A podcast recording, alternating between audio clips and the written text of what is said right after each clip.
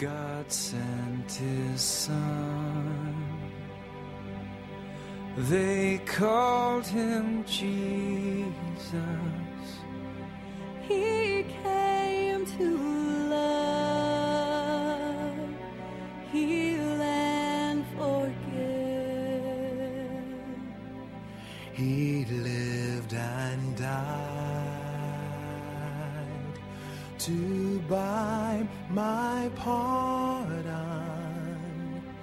An empty grave is there to prove my Savior lives. Because he lives, I can face tomorrow.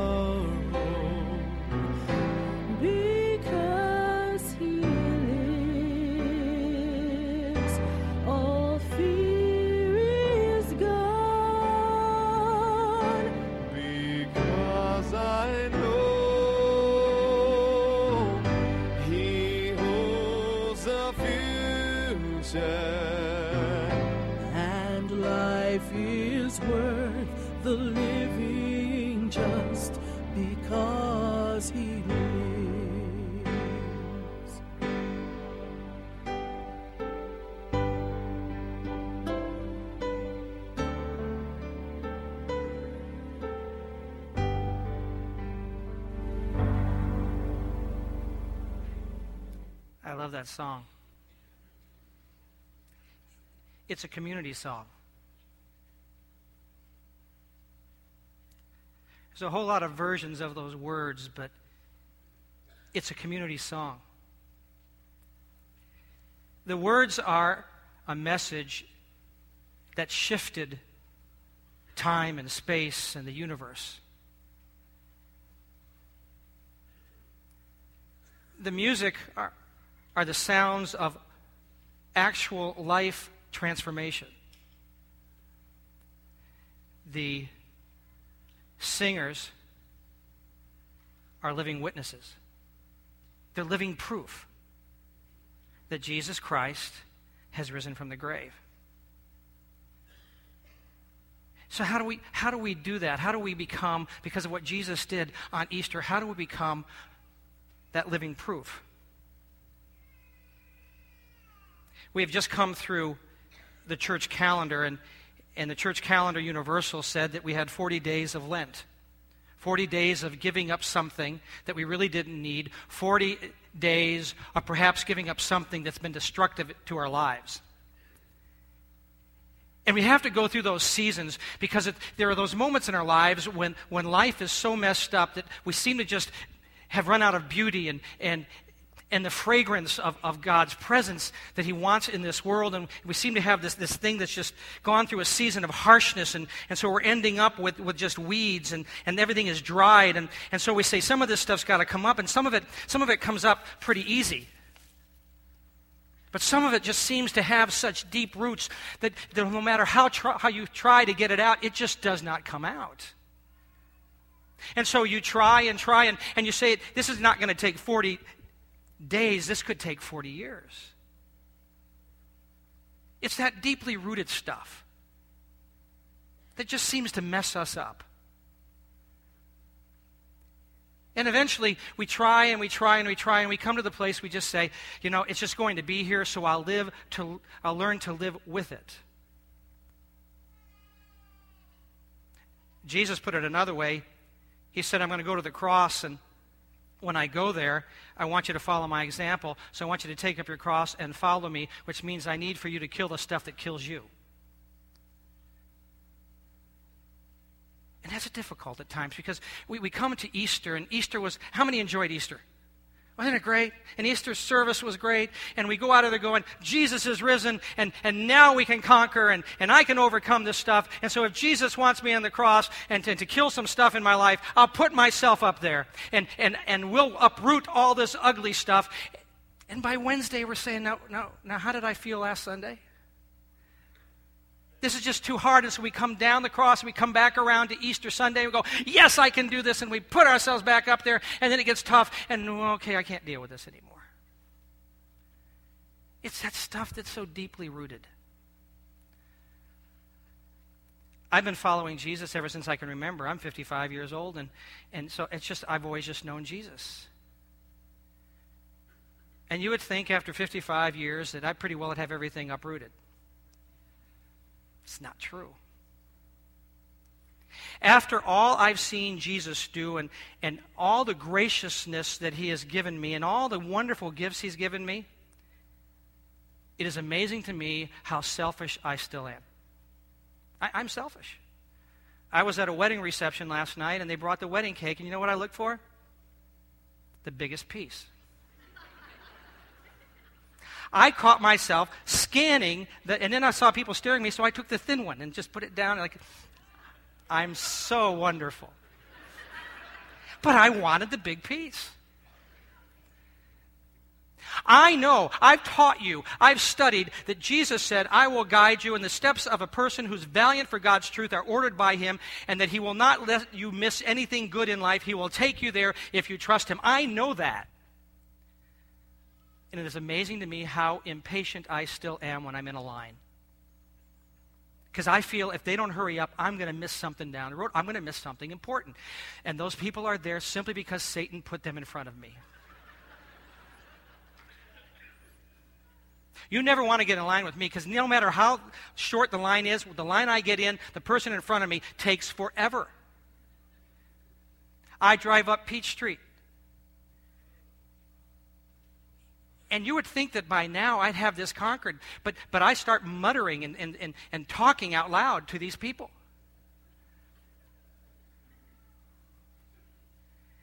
I, and in fact, I'll say this. You people are part of the, of the, of the past. And you say, what's the past?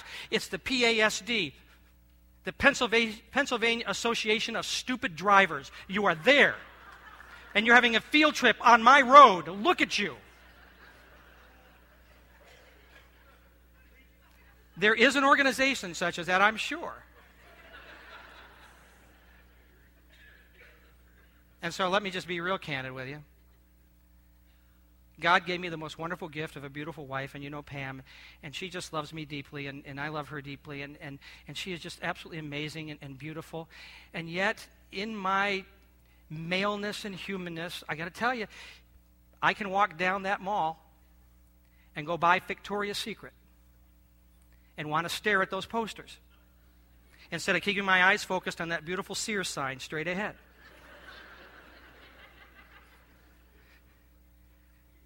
you would think that that stuff would be rooted out of me by now.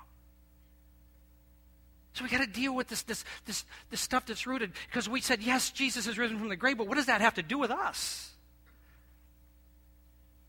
So Jesus rises from the grave. His followers have experienced the news. Jesus sent, sent back messengers. He's risen from the grave. But understand that an announcement does not change a corruption. Just because it is stated doesn't mean that it, the uprooting took place. So Jesus shows up and he says to them, Touch my scars. Here, touch. Give me something to eat. In doing so, he's establishing both his identity, this is Jesus, and this new prototype of resurrection body. He said, This is true. And so, what do they do? Do you think they said, okay, it's all done. He's risen from the grave. So now, why don't we take one Sunday a year for brunches, bonnets, and bunnies? It'll be great. And, and then we'll top it off with a good Gaither song. Yes, we're changed.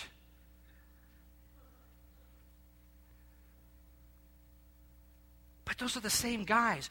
They're still John Mark, the guy that got so frightened in the Garden of Gethsemane that they grabbed his robe as he tried to escape and he streaked right out of there. He ran naked out of the garden. Still the same guy. And there's Peter who denied Jesus three times, the guy who said, I will never, ever leave you. And three times he denied him. And there's Thomas who says, None of this stuff makes sense, and I don't believe any of you. These guys have issues, deep rooted issues. And so I want you to hear today how Jesus responds to that. And Luke, a physician, a historian, writes these words about what Jesus said at that moment. Luke 24.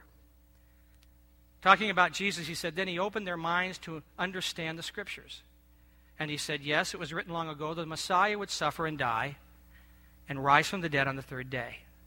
It is also written that this message would be proclaimed in the authority of his name to all the nations, beginning in Jerusalem. And here's the message there is forgiveness of sins for all who repent. And you are witnesses of all these things. And now I will send the Holy Spirit, just as my Father promised, but stay here in the city until the Holy Spirit comes and fills you with power from heaven. Jesus said, Now, I've risen from the grave, and now we got to deal with you. And here's what he said I want you to live the Easter effect. I want you to understand what I've done. And so then he tells them four things. He says to them, first of all, he said, Here, I'm going to open your understanding. And here's the understanding that Jesus would die and rise again. And they finally got it because they didn't get it before that. They finally got it. This makes sense. Okay, now I understand. He's, he had to die for the forgiveness of our sins. He had to rise again so that we'd have power over our sin. And so here we are. Th- that's a great message. He, so, he, so he says, so here's the message that you get. And the message is this that there is forgiveness of sins for those who repent. Everybody. And he said, then there are those who will be the living proof, and it's us. We are the living proof that Jesus rose from the grave. You this week would be living proof that Jesus rose from the grave.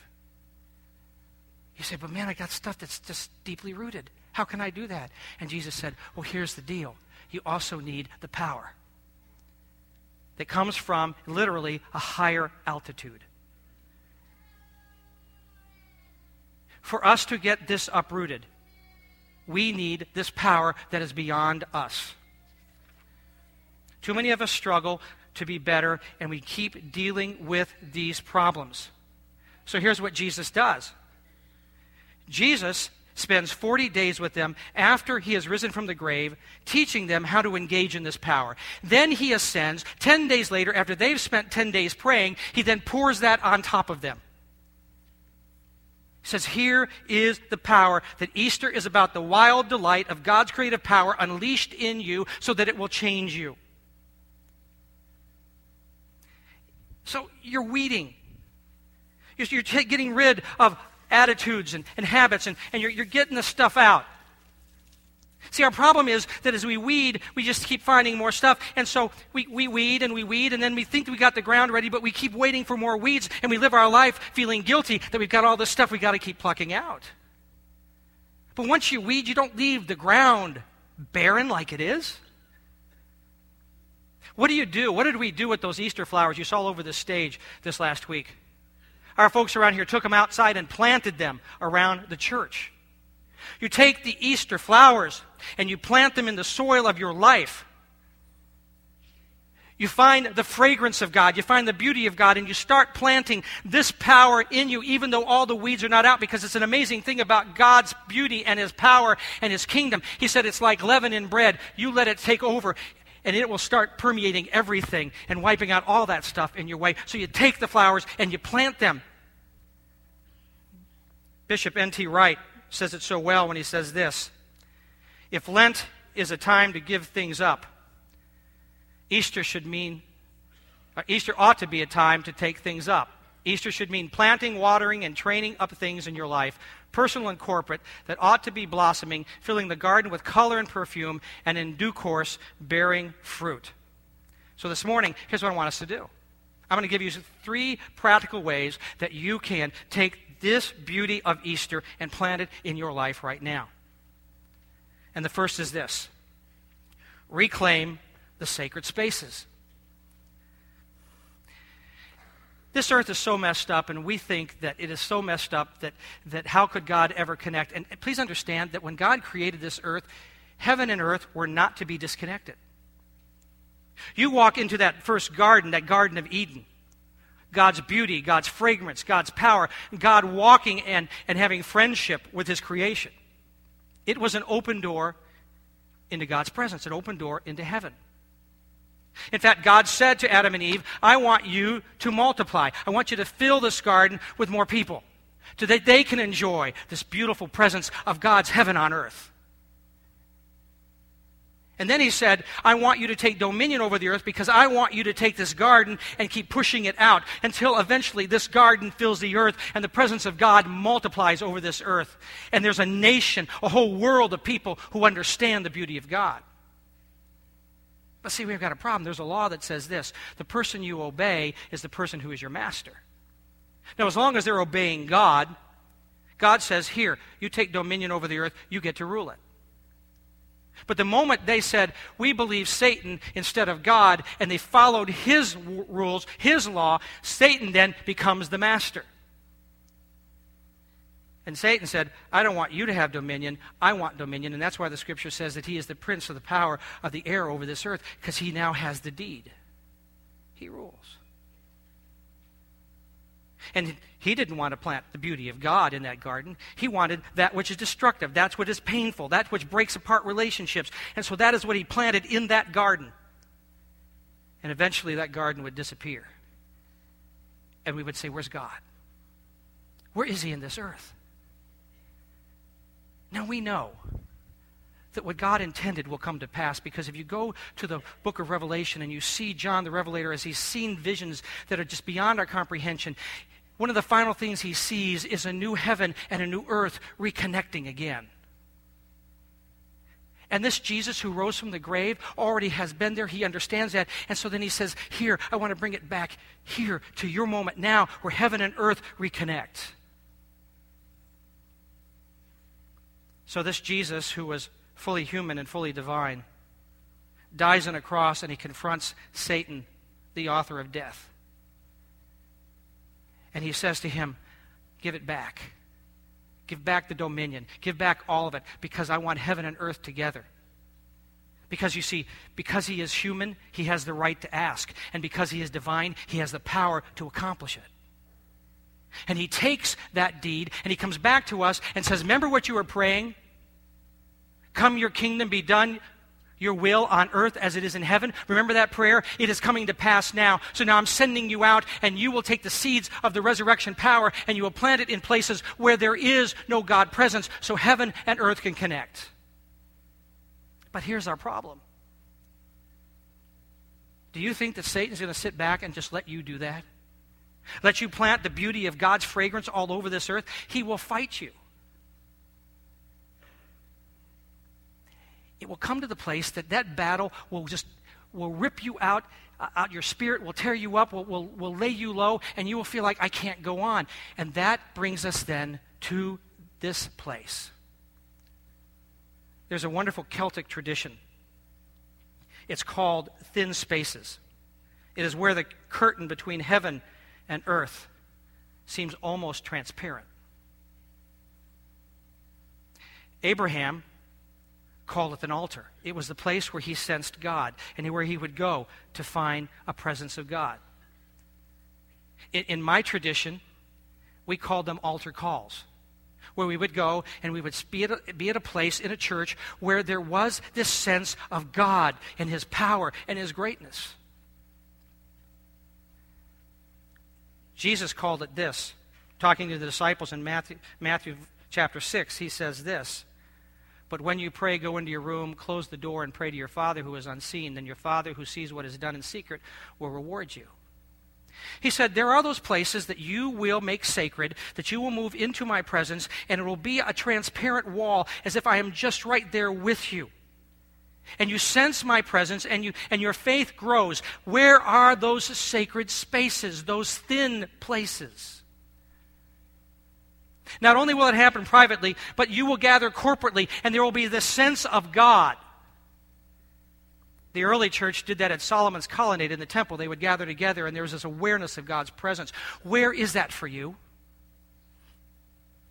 When I was really young, before I went to kindergarten, my sister, who's 11 months older than I are, so we, we, we spent a lot of time together, and, and we would go to church, and they would have these gatherings at the end of the service called an altar call, and my mom played the piano. And so these people would come down to pray in this sacred space.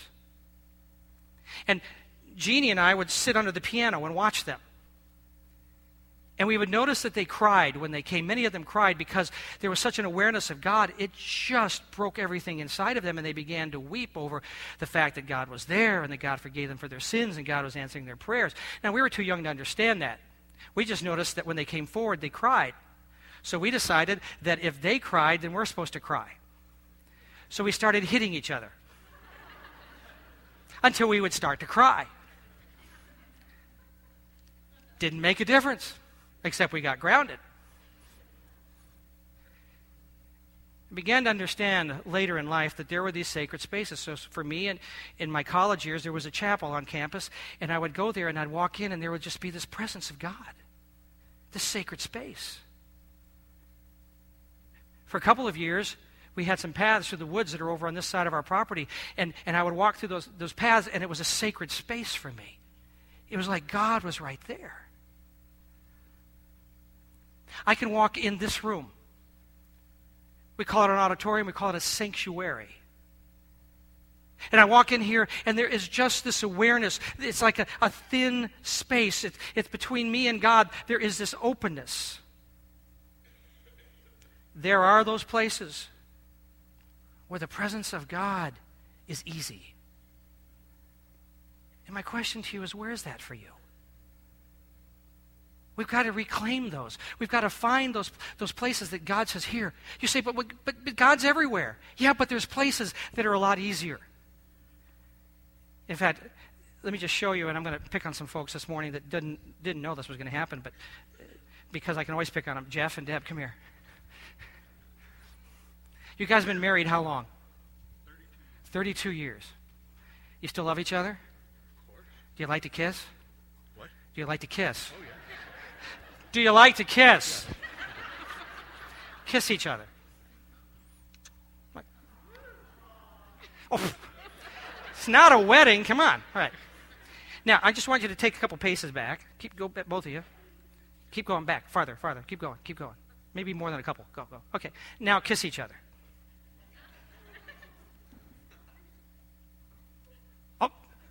She blew you a kiss. You can wave. Okay, come closer. Come closer. Come closer. Keep coming. Okay, right here. You ready? Now I want you to kiss each other. Ready, go.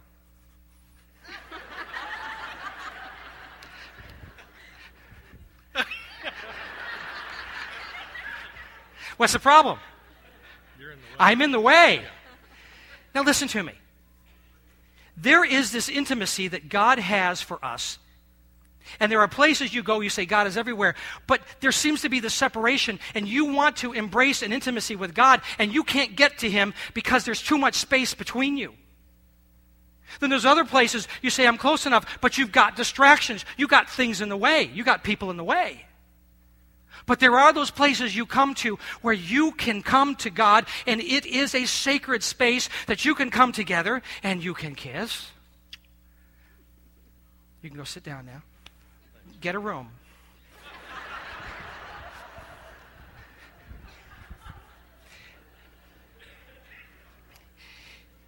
I remember sitting and listening to Dr. Yonggi Cho, who pastors the huge church in Seoul, Korea.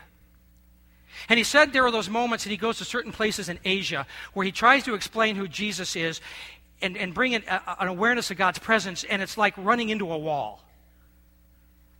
So, you know what he does? He puts them on a plane and flies them to Seoul, Korea, and brings them into his territory where it is a sacred space, and suddenly there is this, oh, understanding of who God is. That is why we tell you that it must be part of your, your, your tradition, your routine on a regular basis to find those sacred spaces because it's only in those moments that suddenly we get an understanding as Jesus came to the disciples and he said, Here, now understand what I'm saying. And they go, Oh, I get it. If I only come to those sacred spaces once every six or seven weeks, I am ripping out my opportunity to understand what God is doing around me and in me and through me. You see, you find those locations, and God says, Here, let me plant my Easter power in you. And you see, unless we do that, we cannot gripe to Him, I don't have enough power to make it through the life if I have not come into those sacred spaces. So on your outline, you have a question Where are my places? And this morning, you're going to respond to that. So I want you just to turn to somebody next to you and be honest. And you say, they're going to say, Where are my places? And you say, Well, mine is here, here. Or you might say, I got to find some. You ready? That means you have to talk to each other. Ready? Go. Where are my places?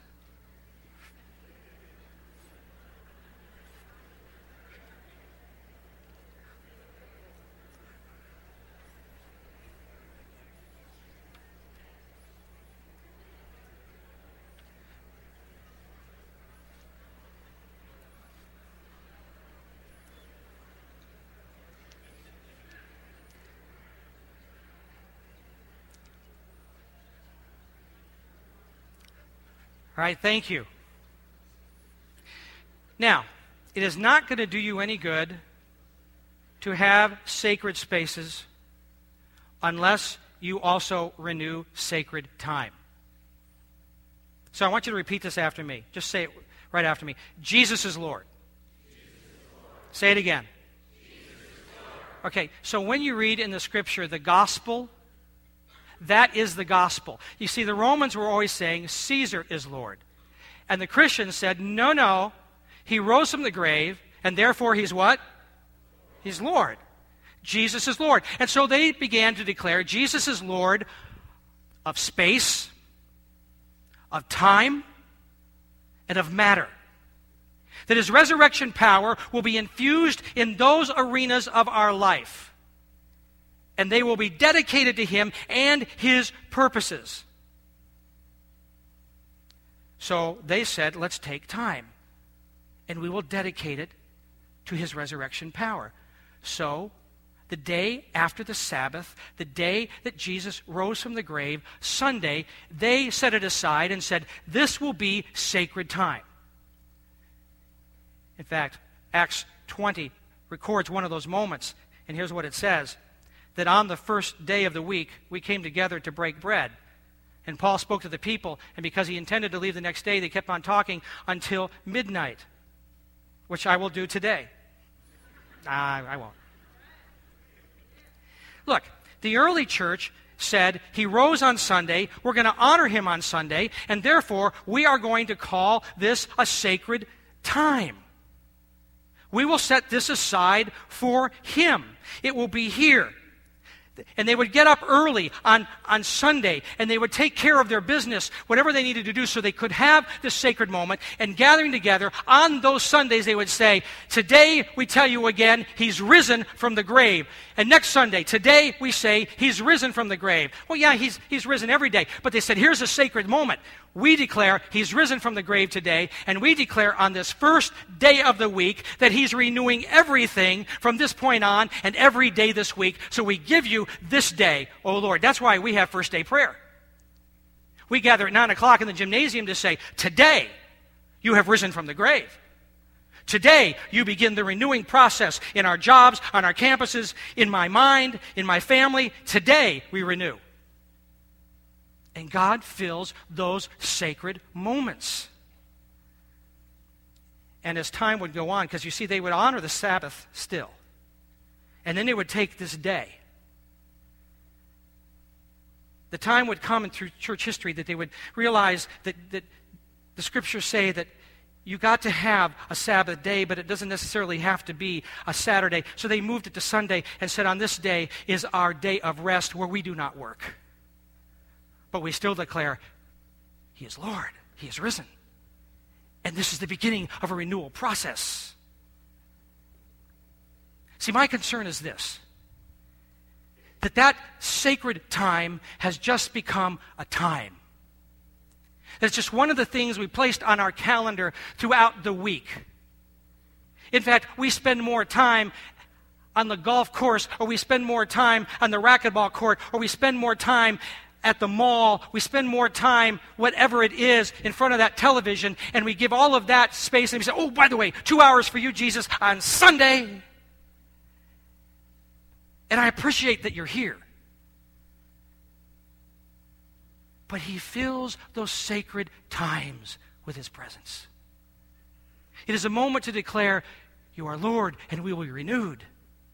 In addition to that, if we do not honor the cycle that God created in creation, He worked six days and He rested on the seventh. Do you think God needed rest? He said, Here's your pattern. If you do not follow a pattern of resting one day a week, and by doing so, saying, I trust that you'll take care of my job and everything else that needs to be done, and I will rest in you, we will burn ourselves out because we are violating the cycle that He gave us. This is not legalism, but it is posturing ourselves where the refreshing of God has already been established. When Pam and I went on sabbatical a year ago last summer, I was so tired and so used to going and working on Sunday mornings that for the first two Sundays, I think it was, we did not go to church on a Sunday morning. And, and we got through the next week, and I said, Man, I'm just, I feel out out out of kilter here. And it dawned on me that we had not set aside the sacred time in a sacred place. And so we found a church and went to visit. And when I walked out of that place that morning, I said, ah, everything's back in rhythm. It's in place. So my question is where are those sacred moments for you where the world is pushed off? Where do you go where you and God's people declare that He is Lord of time and space and matter? Where do you let Him take time to plant and to water and to grow His graces in you? It is in that spot we come to the most remarkable understanding. There, there, I was reading this week in, in Luke, the eighth chapter, and there were three stories, one right after the other, that Luke put there on purpose. And it tells us about this planting.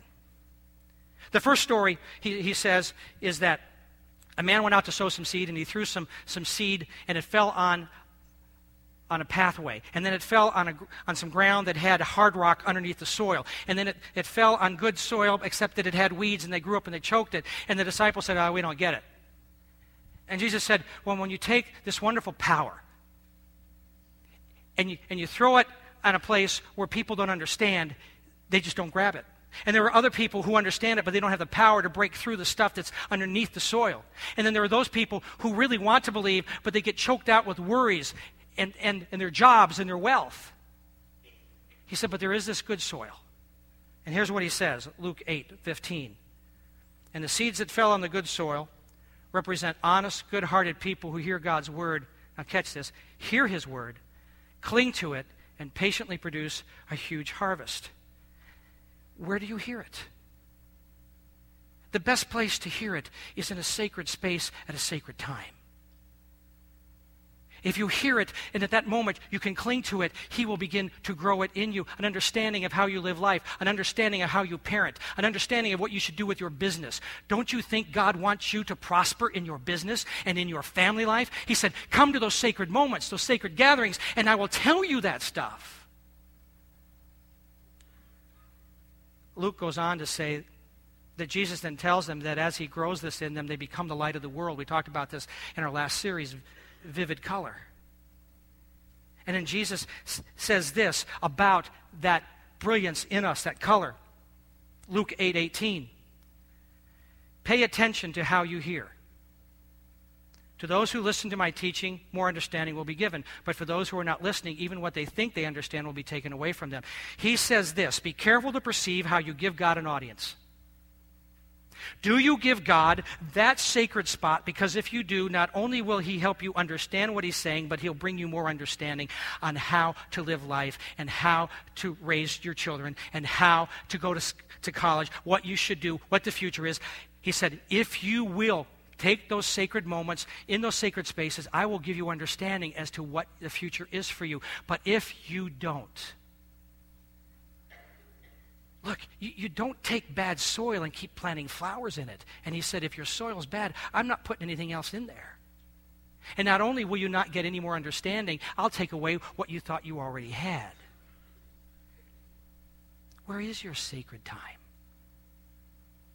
About that moment, Jesus' mother and his family show up. And they said, Hey, your family's here. And Jesus responds this way. Luke 8:21 he replied my mother and brothers are those who hear God's word and put it into practice. He said now here's the deal. You want to be close to me, you want to be intimate with me, then you've got to give me those sacred moments where you hear what I have to say and you cling to it and I grow it in you. You say but I hear God all the time. I love my wife deeply.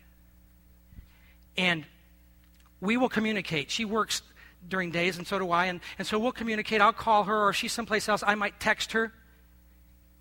And we'll communicate, we'll connect, and I'm, I know she's alive, and I know we love each other, and, and, and we'll say, hey, how you doing? And we'll, I'll stop by her store and say, hey, just wanted to say I missed you and how you doing? And those are wonderful moments. But Friday night, it's our date night. So if you call me for something, you're not getting me. It's our date night. And Monday, it's our day off together. And so we may do the yard work together or clean the house together or we'll go shopping together. we may go to a movie together, but we are together because that's our sacred time. And without that sacred time, we will not draw closer together and we will not feel like family. I want to tell you this is not religion, and this is not just some, some kind of schedule you got to keep because, because it's legalism. Jesus wants to be with you, and he said, I will only do that in intimacy with sacred time. And you should make it in a sacred space. So I have a question for you. Where are my times?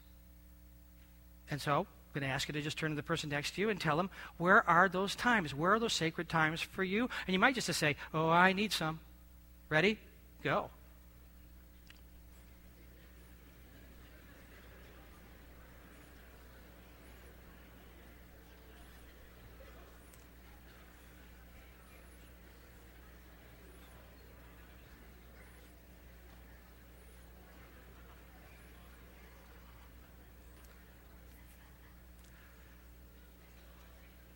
Thank you. Okay, so we're talking about reclaiming sacred space and renewing sacred time.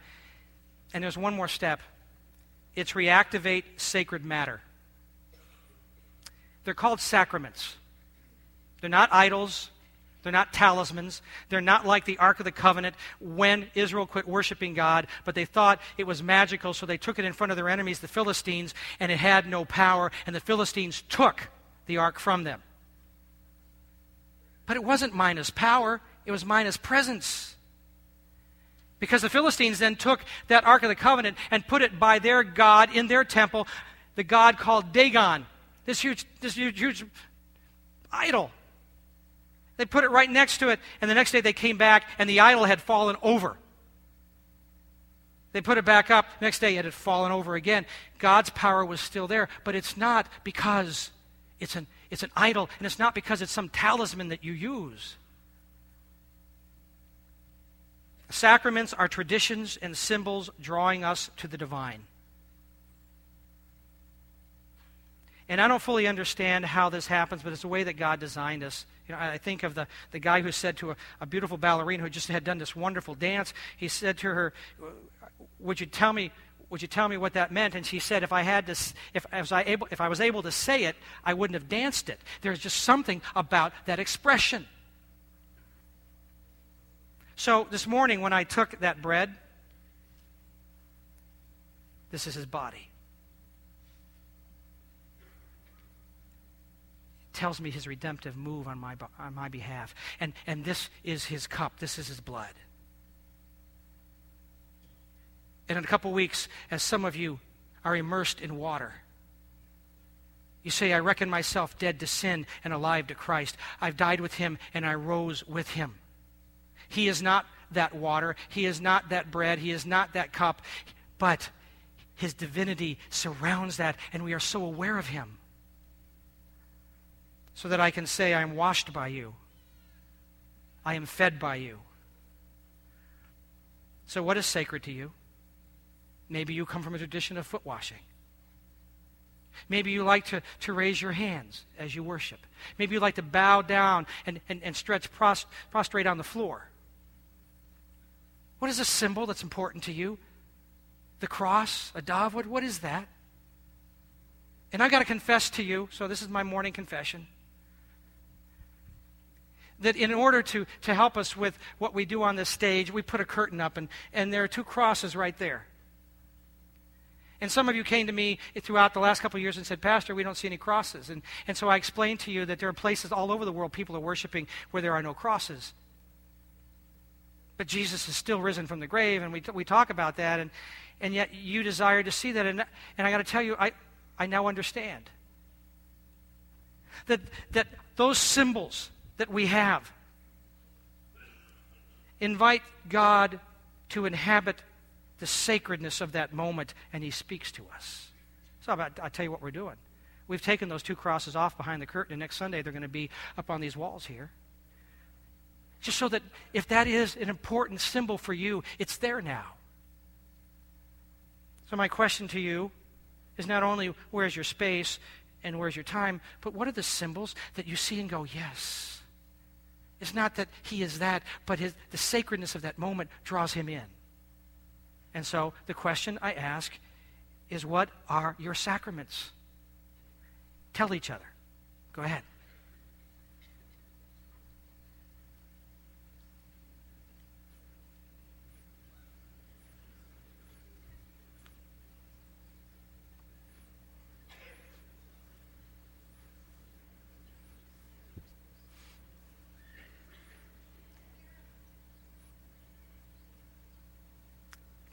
Thank you.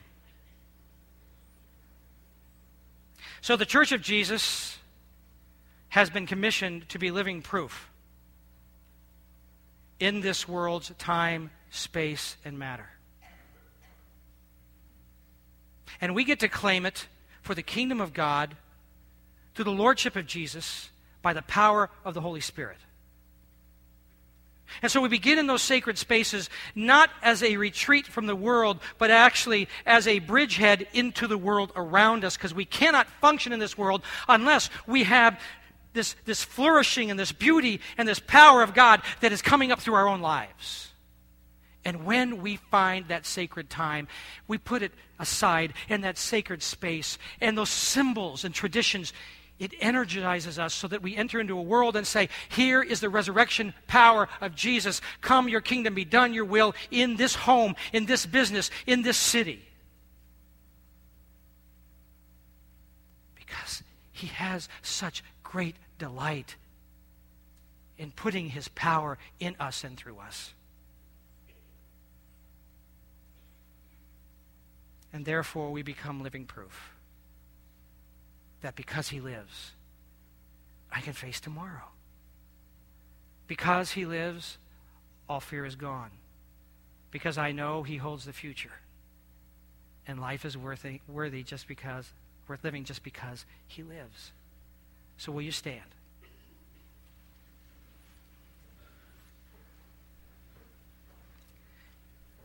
And in just a moment, I'm going to pray a blessing on you. But before I do, I'm going to invite our elders and their spouses and the staff that's available and their spouses just to spread out across the front here. Come now.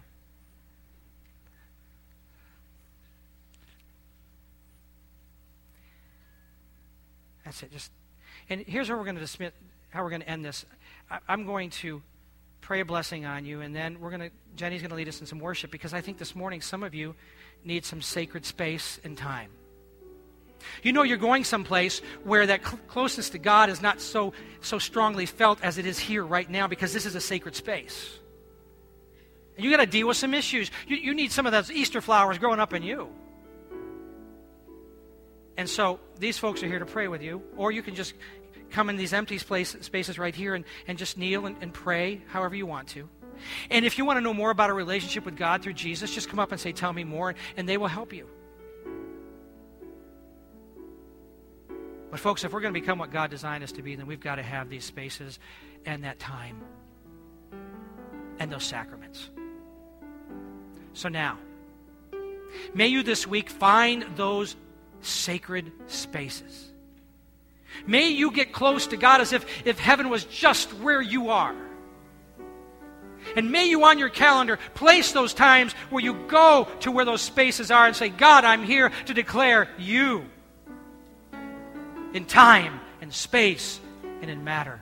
And may you see those symbols that mean so much to you, may you see in them His presence. And in the sacredness, may He reveal to you understanding. In the name of the Father, Son, and Holy Spirit. Amen. If you'd like to come and have some prayer or to, to spend some time worshiping, please do. If you're leaving, please do it quietly so that it does not disturb those who are praying. God bless you.